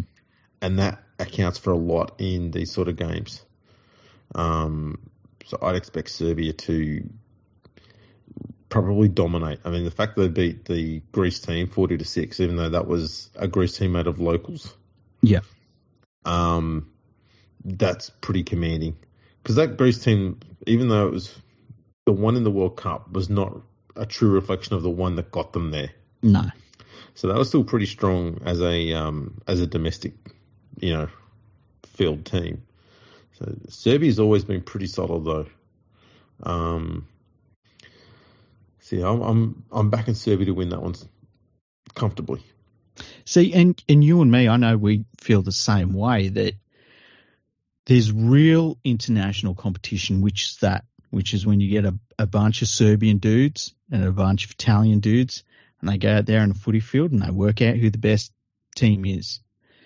And then you've got what we tend to get at the World Cup, where you know you, you turn on the TV and it's like, well, he was born in the same city I was, you know. Yeah. And it's, it's, what's that Jamaican guy talking with a Yorkshire accent? Oh. You know, where's that guy running out for Ireland? He, he's bloody born in Queensland. What the fuck?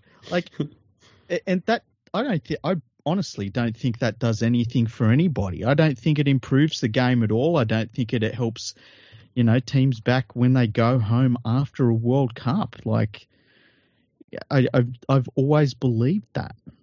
No, I'm I'm with you on that one. Um, I've always been somewhat uncomfortable, I guess, with teams that can have like you can you can field two completely different teams and they're both the strongest team they can field, but one is like all basically a bunch of New South Wales Cup and NRL players, and the other one is a bunch of people actually from the country they're representing. Yeah, and look, It- the, when it- when it's a team from the country that they're actually representing, it's something really really special. Like these people play this this sport that none of their friends know about, and they find it weird. You know, they didn't decide to go and play soccer like everyone else. They decided to play this game where you tuck the ball under your arm, and thirteen other dudes try and drag you to the ground. That's weird. They're a bunch of weirdos, right? But they're Italian weirdos and they're Serbian weirdos, and they play our weirdo game, and they're the people we should support. Not when it comes World Cup time and so and Victor Radley's like, oh, I'm play. I've it's been my lifelong dream for the last two months to play for England because my dad's English. Like, come on now. Well, he he probably knew that was his only way of getting the test jumper. And it's not good enough. He took a he took an Englishman's place. He is an Englishman. Yeah. He's playing like one. How dare you? Um, it's almost half time. Italy Serbia, and Serbia's up twenty to four. That's actually a little closer than I thought it would be. Hey, I guess. Yeah, just a little closer. Um, a few little things. Okay. Apparently, the Johns brothers have been having a bit of an argument. Yeah, I noticed this was being carried in the media quite a bit this week, yeah, I'm not. I'm not surprised. I mean, that's what they do Yeah, they talk about themselves. Um, through the media. I, I I worked really hard all week trying to give a fuck.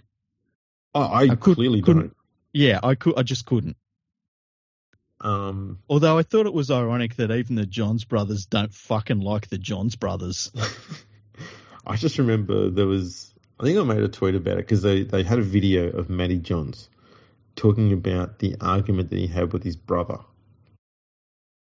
and all I could think was, these people are coaching New South Wales. I, I thought that too. It's basically Matty's got the shits because Andrew doesn't sit there paying attention to what he has to say. And then Andrew then fights back with saying, oh, I suppose I should listen to the guy who played in four Origin games. Like, well, you've just been a dick to your brother for no reason, but you know, good call at the same time. yeah, and you know, it's Andrew Johns, quite a bit better than Matthew. But I guess Matthew's probably proven to be a better coach. But at the same time, mm, both kind of dickheads. and like, remember there was a there was a point where Andrew Johns kept on being a halves coach at clubs, and the halves just every single Mm, Luke time it- yeah, it got worse and worse. They just got worse. and then they, and then he left, and they started to get better.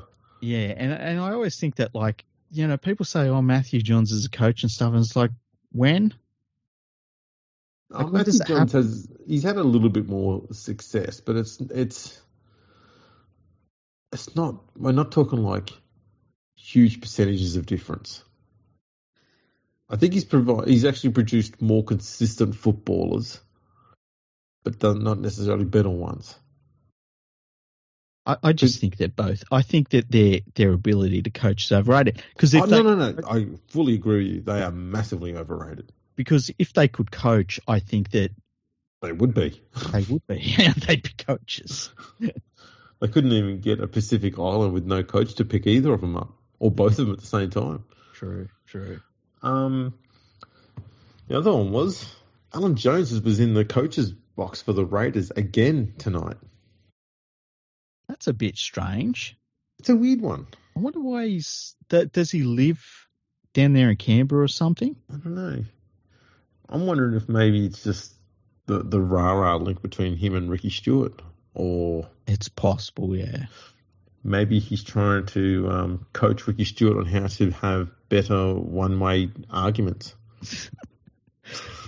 It's uh man, Ricky Stuart keeps whinging in the media. Hey, even this week he was whinging in the media about um Hudson Young. And he was saying, Oh, the Queenslanders are saying he should go out and, you know, be a firebrand and he, when he was doing that, no one knew who he was. And when he started playing consistent football, then he got an Origin jersey, and it's like Ricky, just shut the fuck up. Yeah. Um, I, think he, he just needs to go quiet for a year. Yeah, yeah.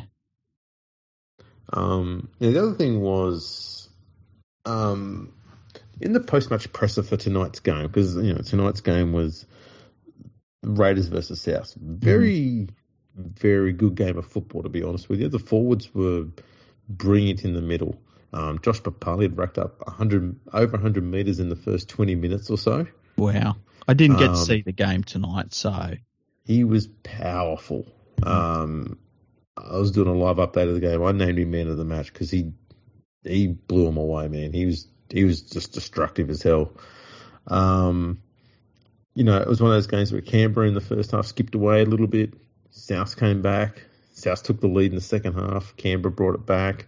And it yo-yoed a little bit, but then in the 65th minute, um, Corey Harawira, after doing a hit up, sort of ran back to get back in the line, but he was he was looking, you know, according to some of the reports, he was looking a bit confused, and a bit lost, and then he fell to his knees and then collapsed and had what looked to be a seizure on the ground. mm, Um, all of the players from both sides like circled around him. Um, you know, it's just to give him a bit of privacy, I guess, during that moment. And I'll even give credit to Fox Sports because after them, after that incident, they refused to put the camera even on the players circled around for Mhm. a long time. And even when they did, it was like, here's a player standing around, and then they move away to something else. Um, so they even had the respect to not try and zoom in. They didn't. They didn't show any replays of him collapsing. Nothing. Um, very respectful of them. One thing that wasn't respectful was at the ground, and I did see some people blaming the NRL for this. It's not them; it's the ground. They were playing a Tina Turner song yeah, I, I, was on the ground. That's all you could hear. I was like, no, just turn the music off. Especially, you know, Tina Turner passed away this week. It's- yeah, Oh man, it's just that's horrible. I mean, how could you hear that come out and go, well, you know what? Let's just press pause for a sec on the music, yeah? yeah. I know you you're trying to think so. distract people, but I mean, of all the people to have singing, Well, like, because when I heard what had happened with uh, Corey Harawira and Naera, I put on the the replay for the game and just because I wanted to see what happened, um, and I wanted to see if he'd been hit in any sort of illegal tackle leading up to it, and he hadn't. There was just nothing at all. It, it was he just collapsed. And uh, I watched through the process of, of what Fox Sports was willing to show us, and it, as, as you say, it wasn't much of, it was nothing really of what was going on in the field.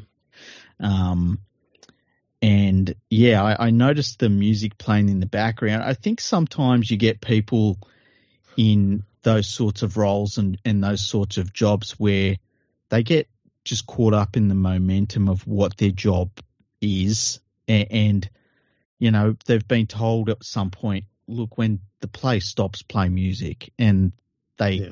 they kind of get stuck in that. I, because it did stand out to me a little bit too. I was like, why are they playing like music in the background? But um, no, it probably wouldn't have mattered so much. It was just any other random music. Just the fact that they played the music of someone who had also recently passed away, where we're dealing with someone having a very serious seizure on the ground. mm, mm, No, yeah. that bit was wrong. Or, you know, have it on, but just sort of turn it down because you could hear it pretty clearly on the TV. yeah, Doesn't need to be that loud. yeah, it was a bit unfortunate. But uh, there was uh, the last update that we've got out of the Canberra Raiders, and this was this has been at about 11 p.m. that they put this out. They said an update on Corey. He's improving and feeling better, and will hopefully be discharged from hospital and return home to Canberra tomorrow. We will provide further updates early in the week. Thanks to everyone for your concerns and thoughts tonight. It's much much appreciated. So that's good news there. Um, eh, so yeah, I guess they'll have to get to the bottom of what happened. Um, and you know, like who knows what it was? Uh, we, I can't re- ever remember in the NRL in the top grades seeing something like that happen. No, no, I think there was talk that um, Wally Lewis sometimes had um, epileptic episodes while playing, and he used to. He, I remember him saying somewhere, it might have been in a book or on a TV interview, or something about it, or something along the lines of he would stay down mm-hmm.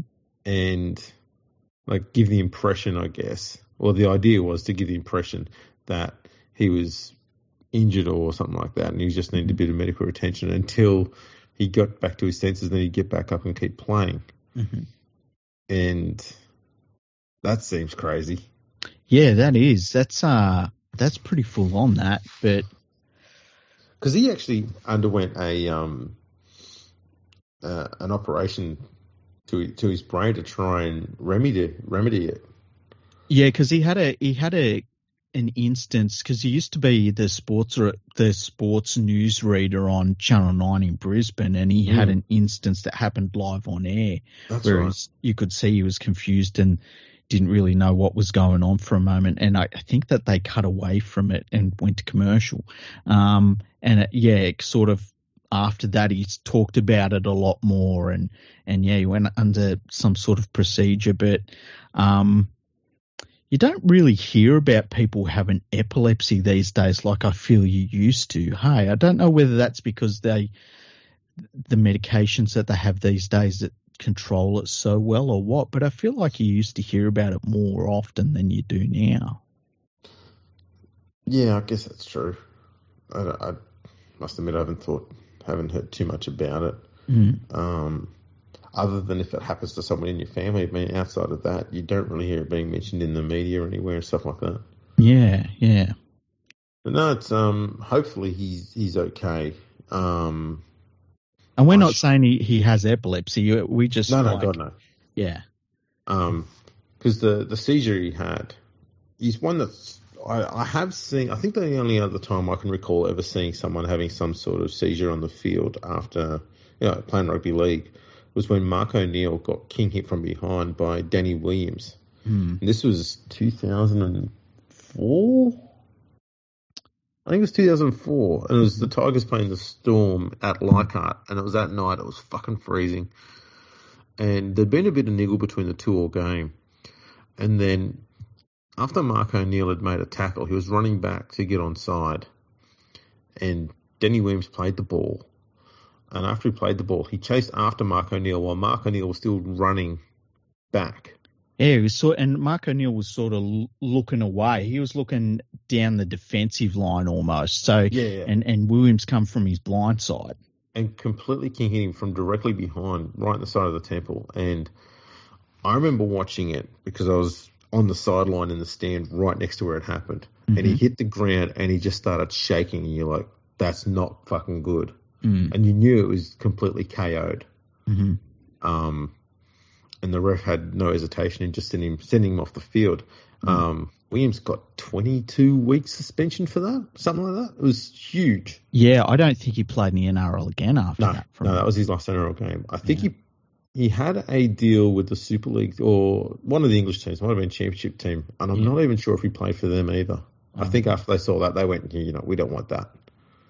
Um, but O'Neill was out for a few weeks after that. It was a man, it was a sickening shot.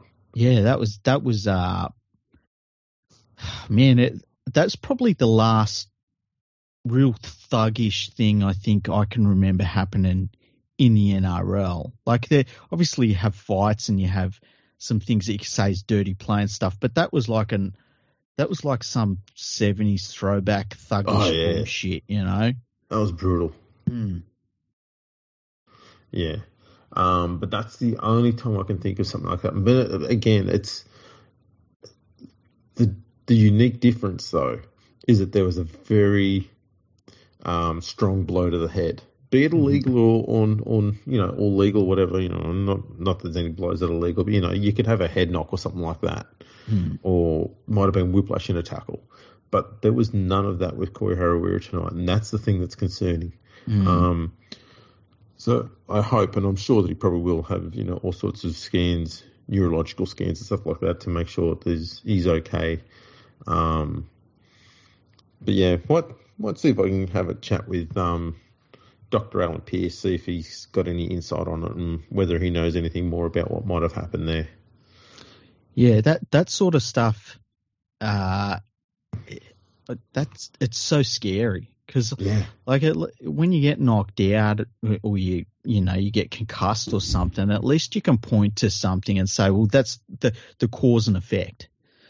But uh, just the collapsing like that was it's so so scary, and we've seen in other sports, and you and me were talking about this before the the podcast started, um, where players in other sports have collapsed and died from from a lot of the time it's from heart failure.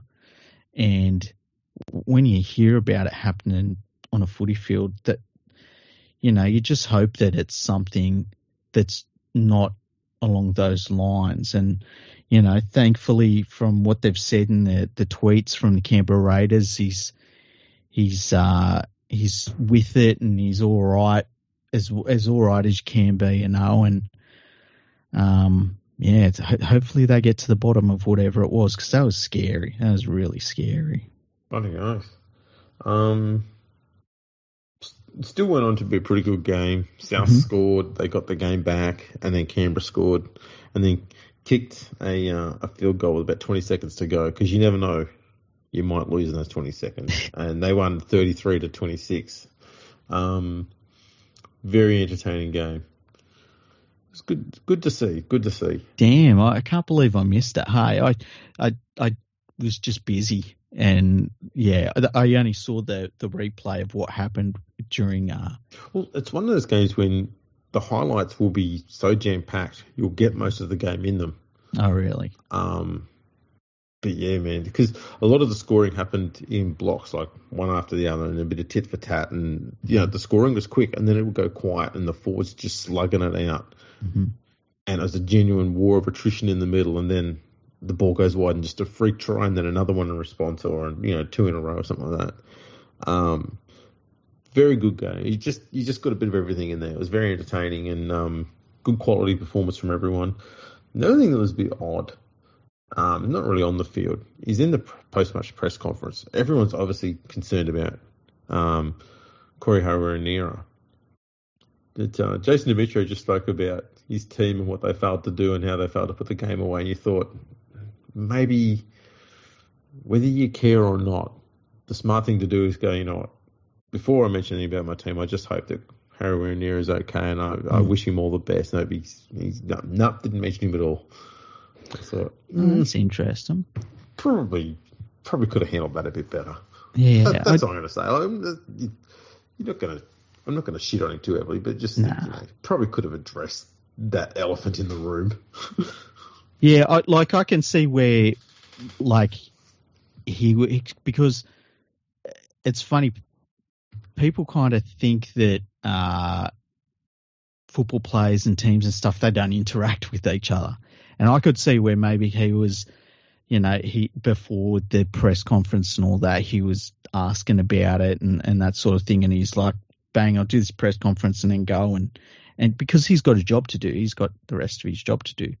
Um, and it just he was he was sort of already addressed that with other people, and he, you know what I mean? Does that make sense? Yeah. Um. Yeah, as I said, I I get that he was pretty much disappointed because you know South's got the lead with ten minutes to go, and he probably would have thought, you know, we should be a chance of uh, you know, closing this game out and, Mm. and being the better team, given that we're at the top of the ladder. Um, but yeah, still, I don't know. It just it just seemed a bit odd. I I, I Yeah, kind of expected him to just, just say, you know, just mention this off the top and then go into your stuff, and it wouldn't have made a difference. Yeah, it doesn't that. really matter either way, but just you know, just seems like the right thing to do. You know, Mhm. I think you'll find that there'll be a lot of people bitching and moaning about it. I I'm not that nasty about it. I just think it's you could have just said something. That's all. Yeah, I get that. um, is there anything else we need to go through? No, I think I think we've covered a lot in the the two parts of the episode. Hey, Eventually, eventually. There's been a few breaks. yeah, yeah. Um, you and your fucking running. No, well, I you know I've got to do my cardio, bro. Let, let, let's be honest. I'm just passing off the fact that it was me who was the reason for all of these pranking on you. Uh, so I'm, I'm going to publicly apologise to you for the dramas that went on. Um, I know you, you're not going to worry about it, but uh, yeah, we've got some more episodes coming up. That's the main- Imagine if I was as angry as people think I am. He really is. Like- no, no, no. I knew I knew I wasn't going to be a drama, but I always feel bad. That's fine. That's Yeah. fine. Um. All right. Well, I'll leave you to piece this whole piece of uh, these chunks of data together into one big chunk of data for everyone's ears. Um. And if anyone, anyone out there who isn't already um following us on Facebook, on Instagram, or Facebook, please go do that. That would be awesome. Share us around your networks. Um, like and subscribe everywhere. Check out all the videos on YouTube. All of that would be brilliant and it is uh, awfully helpful. And uh, we'll catch you all next time.